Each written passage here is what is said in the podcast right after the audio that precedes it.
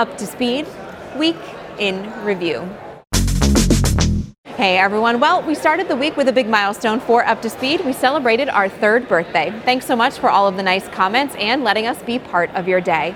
Next, we officially announced that submissions are open for the Verizon Built on 5G Challenge. Hans first announced the challenge at CES, and it's an open invitation for innovators to bring the true power of 5G to life with products, services, and applications. Submissions are open through July 15th, and winners will be announced later this year. Next, another reminder that our 1Q results webcast will take place this Tuesday, April 23rd at 11 a.m. Eastern. Hans will be hosting the event from the 5G Lab at the Alley in New York City, and it's sure to be a can't miss event. And finally, some heartwarming news to lead us into the weekend. A few Verizon volunteers teamed up with students from Wichita State to build custom toy cars for kids with disabilities as part of the Go Baby Go program. Last week, Little Brooks was the recipient of a brand new ride. With grants from Verizon awarded to the program, they're able to build multiple projects at once with absolutely no cost to the families. Go, Brooks, go. Well, that'll do it for us this week. Have a great weekend, everyone. Until next time, you're up to speed.